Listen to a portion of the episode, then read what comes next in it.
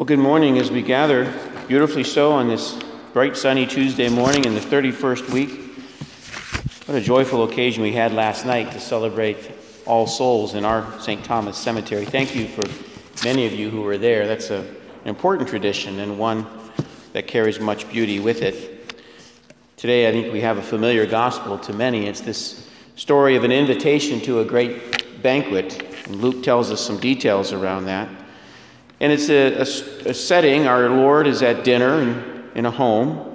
Many gathered around. We don't know how many. And one of those, one of his followers, says, Blessed is one who will dine in the kingdom of God. So clearly, someone in attendance there understands our Lord's teaching.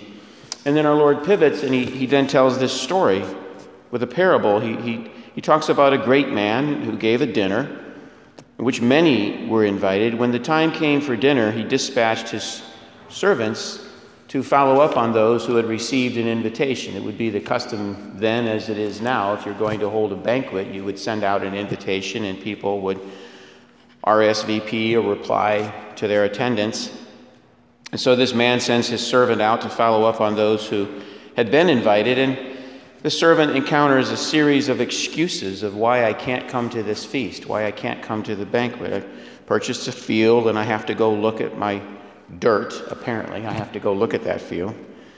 I ask you, let me be excused. Another says, I purchased some oxen. I, I need to go evaluate these oxen. Well, you should have evaluated them before you bought them, seems to me. My offering.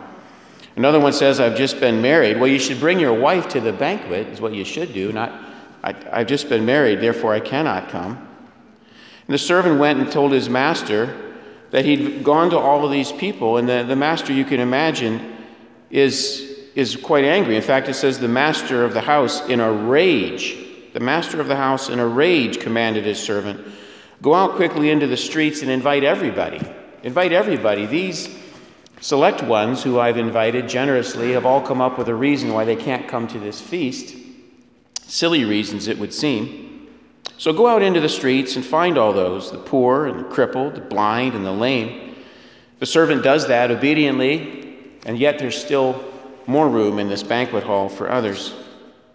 Go out into the hedge groves and the highways, he says, basically go everywhere and make people come into my house that, that may be filled. For I tell you, none of those who were invited will taste my dinner. What is that for us today? What is that for us today? Maybe it's this is here on this beautiful day, we in the country of the United States have the privilege of electing into office people from among us, a government that is from the people, it's by the people, and it's for the people. That's what our charter is. We choose among ourselves people to govern, not rule, govern, administrate, if you will. And we have this privilege then as Catholics, in the exercise of our faith in this great nation, to live out that faith very prominently, to live it out publicly. We don't need, we needn't be shy or ashamed of our faith. No, we live it out. We don't necessarily need to stand on a street corner and knock people over the head, but we live out our faith, and then secondly, we speak our faith. And that's because, as we heard in Paul's letter to the Philippians, at some point in time, our Lord will return, and before him, every knee will bend. He is God. Whether or not a person believes that is not important to it happening. It will happen, and before Him, every knee will bend. And we are invited through our faith into this eternal banquet, the communion of saints, and the eternal banquet in proximity with our Lord in heaven. That's going to happen. That's an objective truth.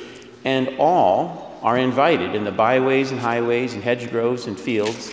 Everyone is invited into that truth. And we are those servants who carry that message. We, in this story today, we are those servants who joyfully carry that message to the world. And our most effective way of sharing that message is to live it out so that people can respond to that message and understand the invitation of the banquet hall of Christ, eternal life with Him, of joy and hope and happiness and goodness beyond our ability to describe it. That's the invitation that we carry out into the world. And regardless of how this election turns out today, which we offer in prayer, we still carry that mission. We carry that mission out into the, our daily lives, which is to be the servants that message the invitation to this great banquet to whom or to which all are invited and with whom they have the invitation to spend their eternal life.